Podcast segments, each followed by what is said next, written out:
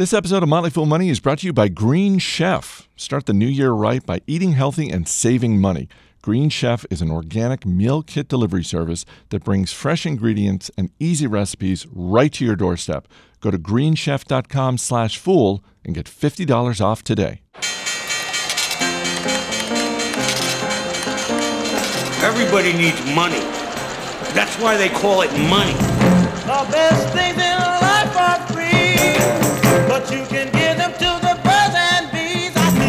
From Fool Global Headquarters, this is Motley Fool Money. It's the Motley Fool Money Radio Show. I'm Chris Hill, and joining me in studio this week from Million Dollar Portfolio, Jason Moser. From Motley Fool Pro and Options, Jeff Fisher.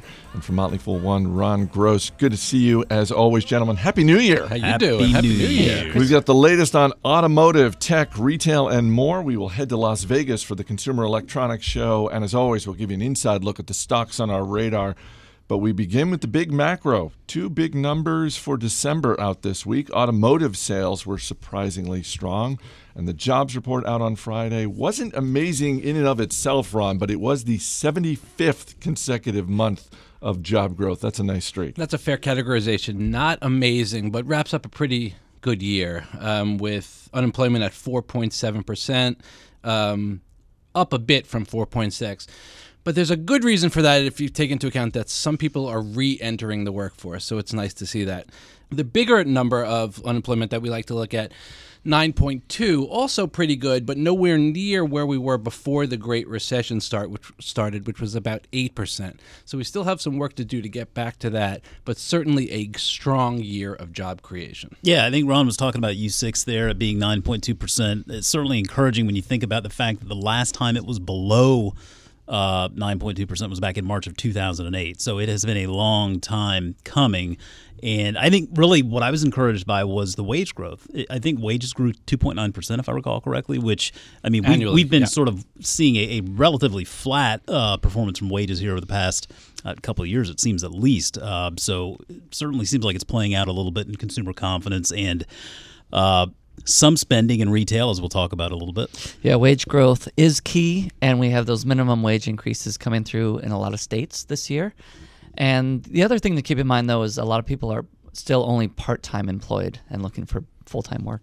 It will be interesting to see though, because I, I do think that the workforce is a bit constrained right now. If if we put forth big packages like Trump wants to in infrastructure or other areas, we're going to need people to, to go back to work and and put forth and, and work on those projects. And right now, we don't seem to actually have those people because we're almost at full employment. So that's going to be interesting to see if if the economy as a whole gets constrained because of the demographics.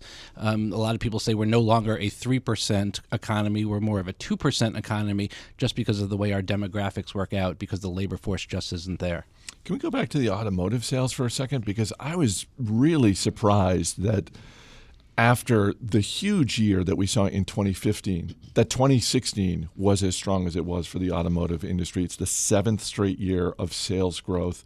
Uh, pretty much every uh, automaker in December sold more vehicles than was expected. Um, but we don't really see that translating into their stock performance, at least not across the board. Well, I think sales were strong because of things like steady job growth and low gas prices. Consumer confidence is pretty good. So you see sales being um, relatively strong. Also, on the heels of incentives, and incentives um, lower the profitability of each car sale, which therefore affects profitability and speaks to stock price and valuations.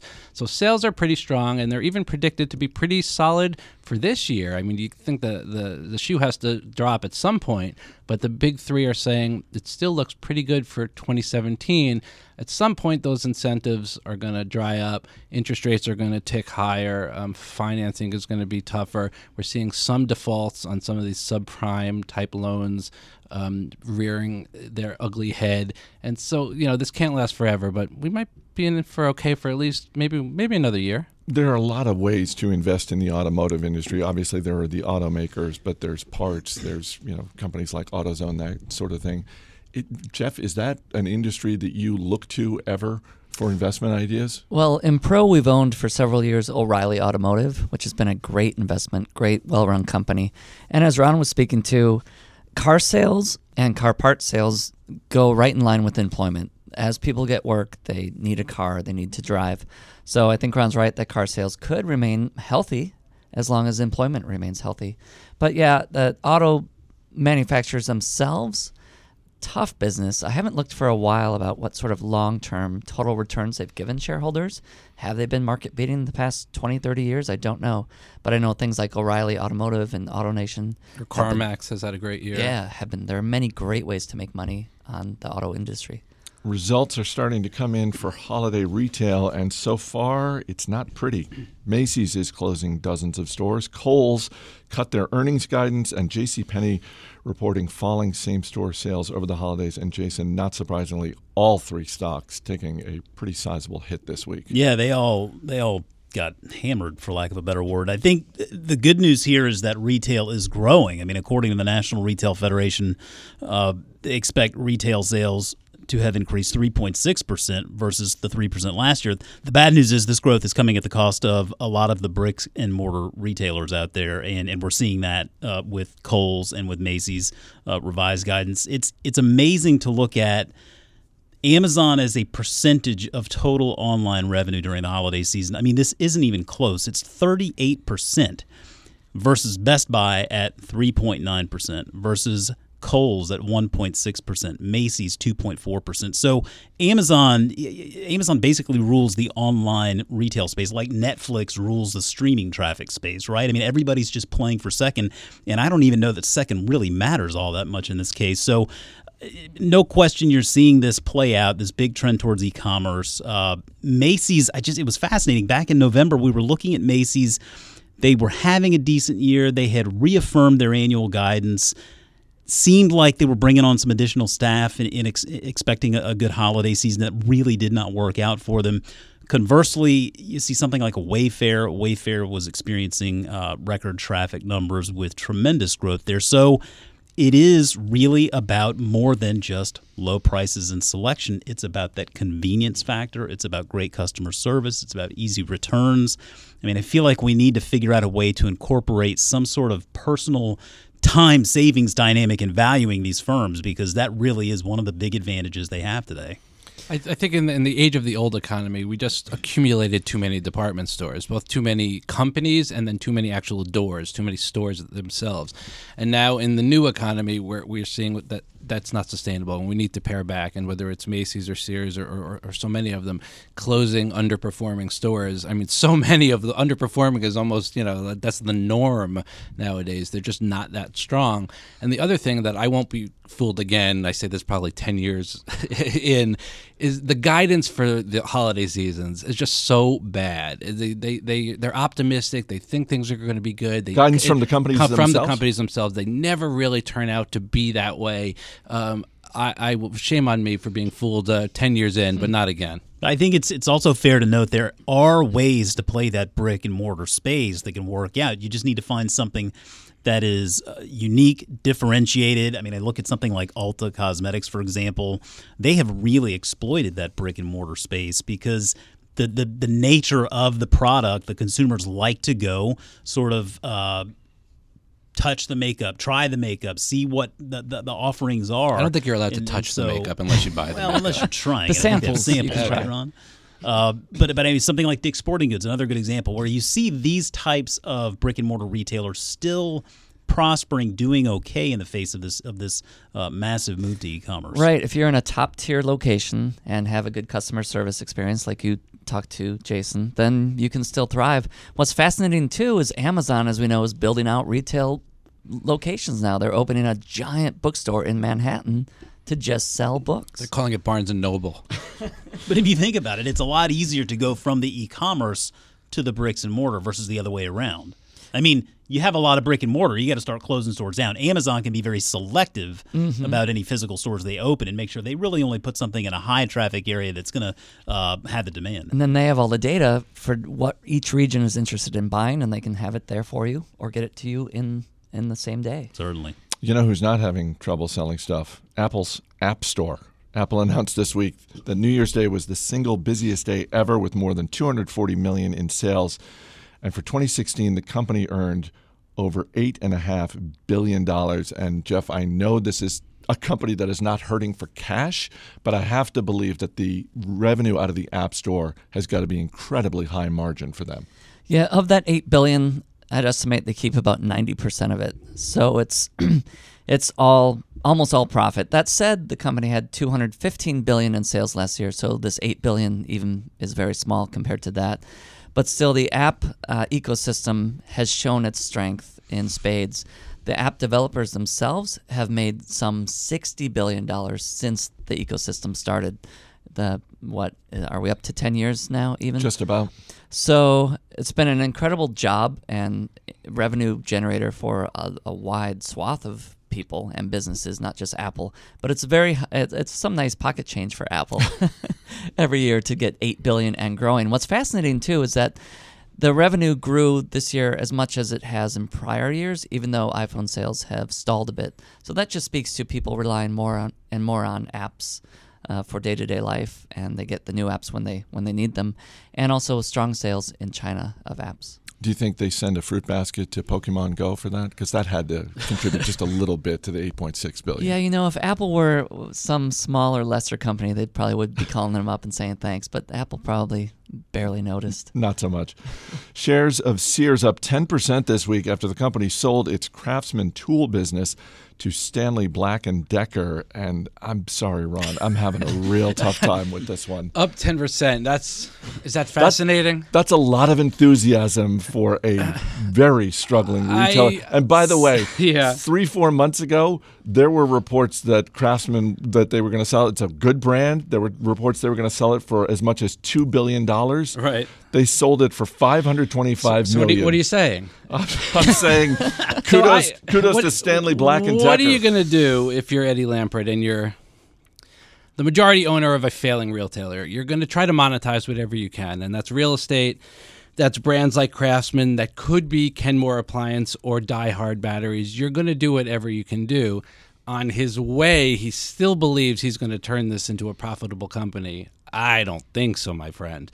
But you know, in, in while he's trying to do that, he's injecting capital, another one billion dollars, in uh, some monetized by real estate, some in the form of debt. Um, he's he's he's going he's all in. Let's say that. Um, I don't blame him for doing that. I'm Right. just wondering who are these investors who are looking at all of this data and saying, "Oh yeah, I'm bidding this thing up." you know, it's the kind of thing where. You know, when we said J.C. Penney was dead, and turns out J.C. Penney wasn't Or dead. Best It- Buy. It, remains to be seen. Or Best Buy. Um, there are investors who can buy distressed equities and, and, and do well. For the average retail foolish investor, I don't. I think there's there's other places to put your money and better ways to make money by investing in good, solid companies and holding for the long term. If he pulls this off, you know, kudos to him, but not with my money. He has got to sit around some night and just regret ever hearing the name Sears and ever getting involved. He should just think about how his life would be if he had never made this investment. Yeah, it's a mess. Just put the money in Amazon instead. Uh, right. However many years ago you did this. that's a good point. Or a money market account. And we should make clear, as, as Chris, you pointed out before the show, they didn't really sell the Craftsman brand for 900 million. They sold it for 525 million now, 250 million after three years, and then annual payments over 15 years if the thing still exists. Right. So, you know, the headlines are a bit misleading. Can we go ahead and everybody lay out their their sort of bet right now? I mean, does anybody at this table see Sears existing in 15 years? They, they, no, maybe as some kind of REIT spinoff or something like that, but not as a retailer. Yeah, I, I have a hard time thinking it's going to be here in 15 years. Coming up, we'll dip into the Fool mailbag. Stay right here. You're listening to Motley Fool Money. Welcome back to Motley Fool Money. Chris Hill here in studio with Jason Moser, Jeff Fisher, and Ron Gross. Our email address is radio at fool.com. Drop us a note from time to time, would you? Radio at fool.com. From Tobin Anthony here in Virginia. He writes Is the decline in publicly traded companies really a trend that should concern small investors? And he included a link to a Wall Street Journal story. The headline, Ron, is America's roster of public companies is shrinking before our eyes. Hmm. You go back 20 years ago, more than 9,000 public companies. Right now, there's fewer than six thousand. There are a bunch of reasons for that, but I think I think his question is a good one. Should I be rooting for this trend to continue? Well, I think it is a trend clearly, but I don't feel it's something regular investors should worry about. There's thousands and thousands of great companies still out there to invest in. And you know, as you said, there's there's many reasons why we've seen a decline. Part of that is mergers and acquisitions. Part of that, a big part, is the access to private capital is so extreme right now. Uh, a company like Uber, for example, doesn't need to go to the public markets to raise capital and grow the business. And why in in the heck would you want to be public if you didn't need to be? Because it's a big pain, whether it's a pain with the SEC or with investors or having to meet short term targets or dealing with shareholders. So if you don't need the public markets to access capital, then most companies will probably say no thank you. Yeah, we have seen a lot fewer IPOs, certainly over the last couple of years. Yeah, and so the even bigger thing I'd be concerned about is that the companies that do come public, the best of them anyway, come public at a much higher valuation than they historically did. Like Microsoft, for example, came public at 500 million in valuation. Really? Amazon at 400 million. Facebook came public at 68 billion. So your return is minuscule compared to what you could get buying those other companies in decades prior. So there's much less money to be made in the public market because what Ron just said, private equity is getting it all. So this is another case of big money getting more money in their own pockets at the expense of a wider public. And the counter to that, I- I'll say, is private equity, venture capital. Do, they do need exit strategies and liquidation events. So we will see some of these companies still go public at some time, but when they're much bigger companies, probably versus when they when they're medium size and need capital. Yeah, and I think when they go public at those big valuations, I mean, let's look at something like Snap, for example, that's supposed to go public this year at some point. With uh, they're projecting somewhere in the neighborhood of twenty-five billion dollars. Now, this is by all means an unproven business to this point. Very, very curious to see exactly how profitable it can be. Uh, particularly, that they've changed sort of their raison d'être, so to speak, of being a camera company. I mean, I don't know. It seems like there's a pretty good track record of camera companies having a tough time making a go of it. So, yeah, I mean, it, it, just because it's going public, I, I think there's fewer now, which means they get greater headlines, but that doesn't necessarily make them good investments. That's true, and and so the the kind of high profile companies that do go public, like last year, uh, soared even more because there's so much demand. And buyer for them. beware for these big valuations when they do Yeah. hit the market. It's really okay to go ahead and wait a little bit. Let some of these IPOs play out. Let them establish a bit of a track record. Give them a couple of quarters to report numbers. Kind of see how management's running the business. You don't have to rush in. You can you can certainly uh, take your time and still. Uh, Make some good investments. Hopefully, like Ron said, it is just a trend, and hopefully it will reverse, though it won't be pretty when it does. But when the market falls, crashes, and private equity drives up, dr- dries up, assuming it does, then you'll see companies looking to the public markets again for capital. Hopefully, but Quick question from Todd Neiman. Uh, wanted to get your thoughts on Netflix. Uh, I know in general everyone likes the company, but in my mind it appears to be overvalued. I'm wondering if it might be a viable short position. Any thoughts on the valuation of Netflix, Jeff? here's how I would treat Netflix or Amazon or any kind of high profile company that looks expensive. And you, if you admire the company, I would own it. I would buy it. I wouldn't worry about the valuation. I'd look to own it for the long term. I wouldn't want to short this type of company when they're succeeding on an operational basis. You rather, in most cases, I have shorted Shake Shack, for example, on valuation. But in most cases, you want to short a company that's failing, not doing well, et cetera, et cetera, because it's so costly if you're wrong. You may think Netflix is overvalued, but if the market doesn't agree with you now or five years from now or however long, you can just obliterate your portfolio. It's not worth it. Instead, you want to own companies like this and not worry about the valuation. Let's go to our man behind the glass, Steve Broido. Steve, whether it's Netflix or some other streaming service, quick uh, viewing recommendation? You know, I saw part of The Hangover over over Christmas break, and it was tremendous. it's a very funny movie. I forgot how well it. You know, it's just tremendous. All right, guys. He we'll was hungover.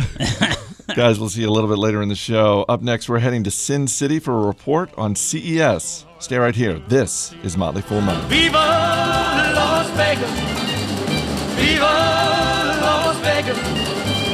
Viva Las Vegas with your neon flashing and your one on back. All right, before we head to Las Vegas to talk about CES, got to say a word about Green Chef. You know, New Year's resolutions, two of the most popular are taking better care of your money and getting healthier, and you can do that with Green Chef. Their USDA certified organic meal kits make it easy to cook healthy and feel great about where your food comes from. Green Chef delivers everything you need to cook amazing dinners right to your door. Organic, non GMO ingredients, pre chopped and pre measured. I did this. I made a fantastic lemon herb salmon orzo. that I, I got to say uh, the the best part, besides the fact that it was easy to make and it was delicious, was the fact that my family was actually impressed that I did it. So that's another benefit of Green Chef. You can actually impress someone in your life. All you got to do is just go to greenchef.com slash fool. You'll get $50 off today, and you can choose the plan that's right for you. They've got options like vegan, gluten-free, paleo. There's no shopping, no planning. You can switch between menus, skip weeks. You can cancel whenever you want. Check it out. Go to greenchef.com slash fool and get $50 off today. And now, let's go to Las Vegas. Welcome back to Motley Fool Money. I'm Chris Hill. This week, more than 170,000 people have descended upon Las Vegas for CES, the biggest consumer technology trade show in the world. David Kretzmann is a senior analyst with our Motley Fool Supernova investing service, and he joins me now from Vegas. David, good to talk to you. Hey, Chris, good to talk with you. What is your headline for CES so far? I would say that this is the year of the realistic self driving car. Obviously, there's been a lot of buzz about self driving cars last year at CES uh, and over the past year, but this year I think companies are taking a step back and, and the public as a whole taking a step back and saying, okay, maybe we're not going to get to full autonomy right away, but let's focus on the incremental innovations where cars will become increasingly uh, capable of, of being self-driving at least in certain circumstances like on, on the freeway or, or certain uh, areas like that cars that are fully autonomous where you just get in and you don't have to touch the steering wheel at all you don't need any human control that's further down the road but these incremental improvements that seems to be more of a focus this year at ces How do you think something like this will play out for investors? Because I think it's natural anytime we talk about the automotive industry, I think as investors, it's natural to just gravitate right towards the automakers themselves as opposed to who's making the parts, who's maintaining these cars, who's producing the technology behind it. When you think about this space as an investor, where do you think the opportunities are going to be? Yeah, it's interesting. I mean, you can look at pretty much all of the automakers now are uh, investing in these self-driving components in some shape or form. Then you also have the, the hardware makers like NVIDIA or Mobileye and, and many others. I, I'm personally more attracted to the software side of the equation. I just think that's something that's a little bit uh, easier to scale in a profitable way. It's harder for competitors to replicate. So if you're a company like Baidu, which is the leading mapping company in China for autonomous vehicles, so Baidu, Baidu understands the roads in China better than any other company, literally. Uh, that that's a huge advantage for a company to have. So any companies that can get that software advantage, I think that that's one of the more attractive areas for investors to benefit over the long run. You mentioned Nvidia, the uh, the graphics company with a stock, by the way, that's up more than 200% over the past year. One of the keynote speeches at CES this year was the CEO of NVIDIA. You had a chance to check it out. What were your takeaways?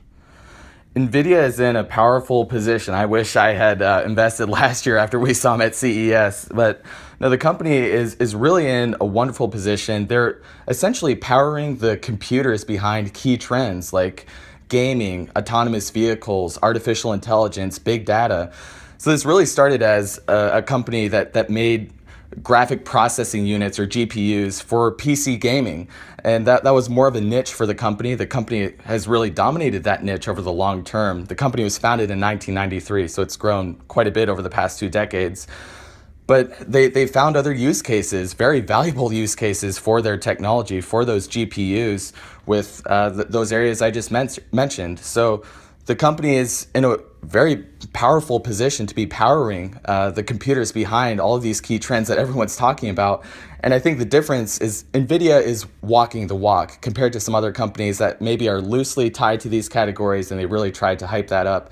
NVIDIA is making hard cash already from these different categories. So that's a position you love to be in. I mean, the, the company now has $3.7 billion in cash. Free cash flow is growing, margins are growing, sales are accelerating. So it's not surprising that the, the stock was more than tripled over the past year. And I, I think there's still room for, for the business uh, to, to grow in 2017 and beyond.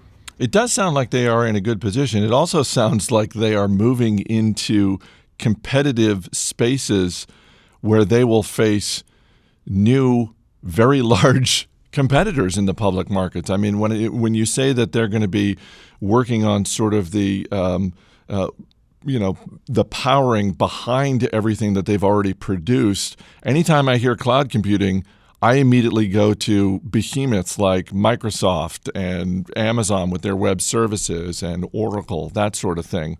Is that a concern for NVIDIA? certainly the, the, company might be expanding out of its core competency. I think that that is a risk to watch. But one thing that uh, NVIDIA did during the keynote was they announced about 100 new, new partnerships, uh, uh, whether it's, it's companies like Google or auto suppliers or, or automakers like Audi. The, company really seems to be focused on establishing partnerships with, with companies in all of these different fields, partnering with these companies so they can integrate their technology into all these various trends. So I, again, I think the company is doing more than just talking about it. They're already doing it. They're already on the ground working with these companies very closely, whether it's Baidu, Google, automakers, auto suppliers, you name it, or, or even uh, in, in, the case of video game streaming, uh, Facebook Live or Twitch. So the company has formed these partnerships, and I think that that puts them in a pretty good position, even as they're expanding into markets beyond PC gaming. Let's get to some of the other technologies on display because certainly anyone who has seen anything uh, about CES knows that a big attraction is the trade show floor. So I'm curious as you're walking around, what have you seen in terms of, and I'll just spot you up with a couple of different categories and tell me what your impressions have been. And let's go towards health and fitness. What have you seen that has impressed you in terms of connected fitness? really it's been more of the same like we've only spent a little bit of time on the trade show floor so far but whether you're looking at fitbit under armour um, even traditional watchmakers like fossil which is branching into wearables like a smartwatch it's hard to dis- distinguish between all of these different companies. So I, I, think this is a space that's getting very crowded.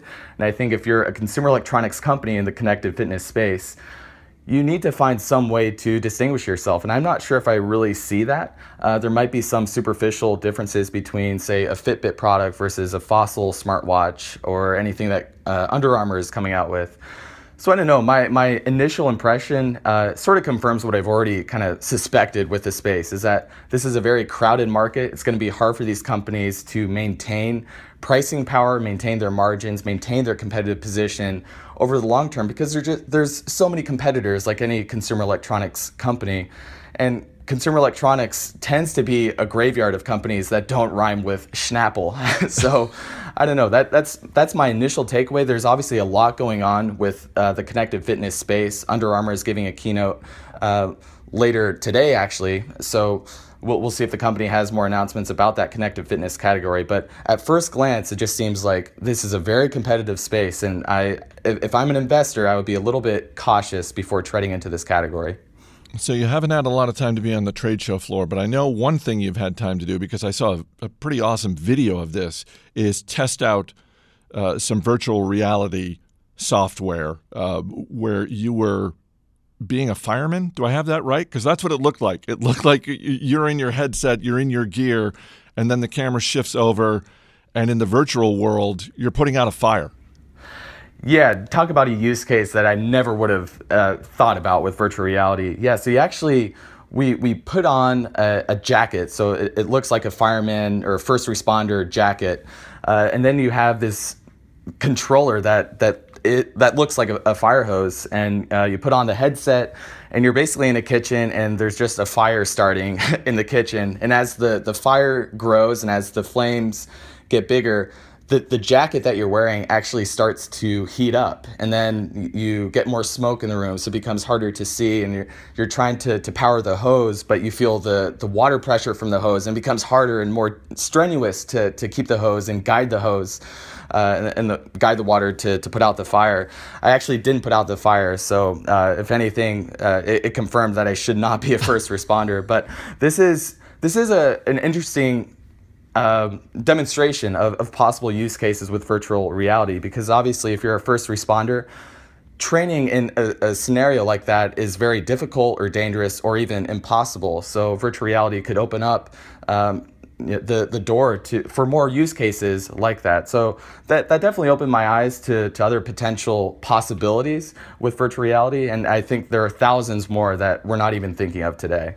Well, and I'm curious if other people that you're talking with at CES are speaking to that because I think for a lot of investors, it's easy to think about virtual reality and the applications that go along with gaming. But I think uh, naturally there are a lot of people, and I'll put myself in that category, who don't really think beyond that when there probably are very significant applications for virtual reality software and, and hardware beyond that. And I'm, I'm just curious what people are saying in terms of how big VR could get. Certainly it could get a lot bigger. I'd say obviously the immediate focus is on gaming and just making virtual reality more accessible to the, the wider public. So Samsung actually uh, they revealed that they've sold five million of their Gear VR headsets. So that shows that that virtual reality is becoming more mainstream than it ever has been up to this point but still, certainly the focus. it's kind of a battle of what comes first, the chicken or the egg. Do you, does the content come first for these virtual reality devices, or do you need a larger audience of people to be using those devices to attract the content makers? So it's kind of this chicken and egg back and forth. Uh, and, and, initially, that most of the use cases will center on games, but I think as more people get their hands on these headsets, get familiar with the technology, and as more developers get familiar with the technology, you're bound to see this expand into other fields, like possibly real estate. Like you could tour around, uh, you know, a, a, home through your virtual reality headset. Different different use cases like that, I'm, I'm sure will pop up just as the technology becomes more prevalent. But first things first, it, it the, the bulk of the focus is on that that video game category. How much, if any, blowback is Samsung dealing with at CES this year about one of, if not the biggest technology stories of 2016, and that is the Galaxy 7 phone catching on fire and being banned from airplanes and Amtrak. Is that is that still an issue that people at Samsung are dealing with at CES? Well, people might be treading a little bit more cautiously around the Samsung booth at CES, but uh, no, it, it, honestly, it hasn't been something that I've seen uh, come up. But it's a huge trade show, so maybe maybe other people are talking about it. But it seems like you know Samsung, they're obviously trying to refocus on the Gear VR and everything else that isn't exploding. All right, all right. Two more questions, and then I'll let you get back to work. What is the strangest bit of technology that you have seen? Uh, Aaron Bush was on our Market Foolery podcast earlier this week, and he talked about an article he read where someone has produced an internet connected toaster. And we were really trying to figure out why we would need to buy an internet connected toaster. I'm curious what's the strangest thing you've seen? Yesterday, I saw a smart water bottle. Uh, so, this is a, a, water bottle that has Bluetooth and possibly Wi Fi in it, and it's supposed to measure your hydration levels and different things like that. I don't know. Maybe maybe other people will will use that, but that was something I looked at and I just thought to myself, "Huh? Really? Do, do we need that?" But you know, I, am sure there are other things. Then we also have Edwin the smart duck. That might go in the brilliant category. It's essentially a, a smart duck that uh, is connect Bluetooth connected. Uh, it, it, glows, so it's like a nightlight for kids. It can play music. I'm thinking, man, if I was a kid growing up, I would have wanted that Edwin smart duck. Wait a minute. I'm sorry. Let's back up. It's a duck that is a nightlight, but it also plays music and conceivably talks to my kid? That's the headline for CES 2017, Chris. Edwin the Smart Duck? Edwin the Smart Duck. What more do you need? So you have the, the Smart Duck, you have the Smart Water Bottles. If I'm picking between one of the two, I'm definitely going with Edwin the Smart Duck uh, if I have to take one home with me, I'm actually going to take Edwin the Smart Duck home because the the idea that I need Wi-Fi to tell me that I'm thirsty, I feel like human beings come equipped with their own thirst monitors. That's um, something that millions of years of evolution handles pretty successfully, I would say. um, on a more seriousness, uh, uh, on a more serious side, have you seen a bit of technology that you thought, "Ooh, if they're giving those away for free, I'm absolutely taking one home with me"?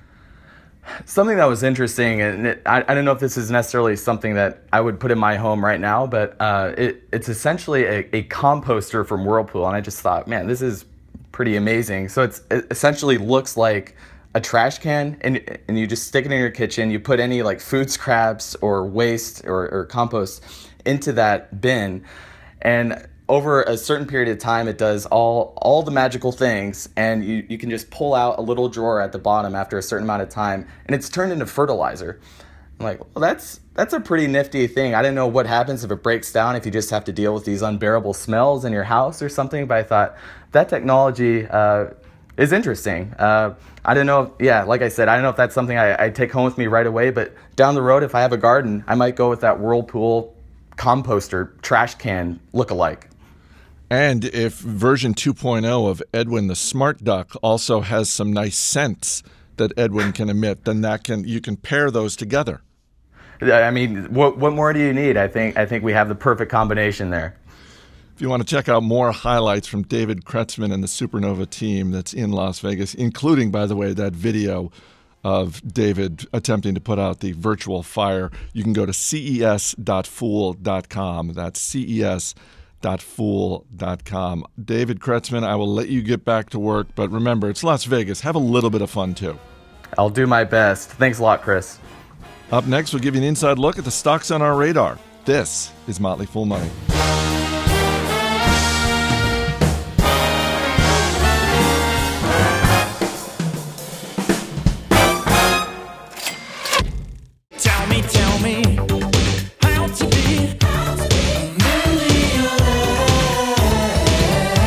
As always, people on the program may have interest in the stocks they talk about, and the Motley Fool may have formal recommendations for or against. So don't buy or sell stocks based solely on what you hear. Welcome back to Motley Fool Money. Chris Hill here in studio once again with Jason Moser, Jeff Fischer, and Ron Gross. You can check out past episodes of Motley Fool Money and all of our podcasts by going to podcast.fool.com. You can subscribe on iTunes, Stitcher, Spotify, Google Play. Click the subscribe button. You got Motley Fool podcasts on demand wherever you want, whenever you want. Wow. How about it's, it's amazing. And the price is right, Ron. uh, let's get to the stocks on our radar. And Steve Rudd hit you with a question. You're up first, Ron. What are you looking at this week? A recent rec from our service income investor looks really interesting to me. It's Cedar Fair, ticker symbol FUN Funds. So what could be bad about that?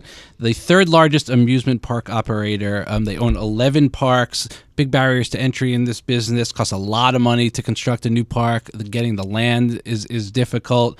Um, they have a dividend yield of 5.6 percent. Income investor sees 20 percent upside to the stock.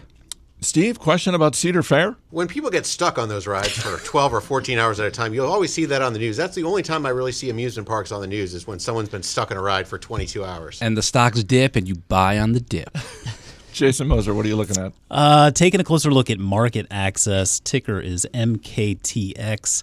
Uh, this is a business. They operate an electronic trading platform which enables the trading of corporate bonds, other types of fixed income uh, instruments. So, very, very exciting business, as you can tell, Chris. Sounds sexy. This is one that I used to have on the watch list at MDP, and I hang my head in shame for taking it off because the stock has done very well since. But it's I've always had trouble getting a grip around the valuation. But I'm starting to believe that the valuation is simply due to the nature of the competitive position of this company. I mean, it is a uh, proprietary technology. They do what they do very well. It builds out network effects. There are switching costs, gives them a little pricing power there.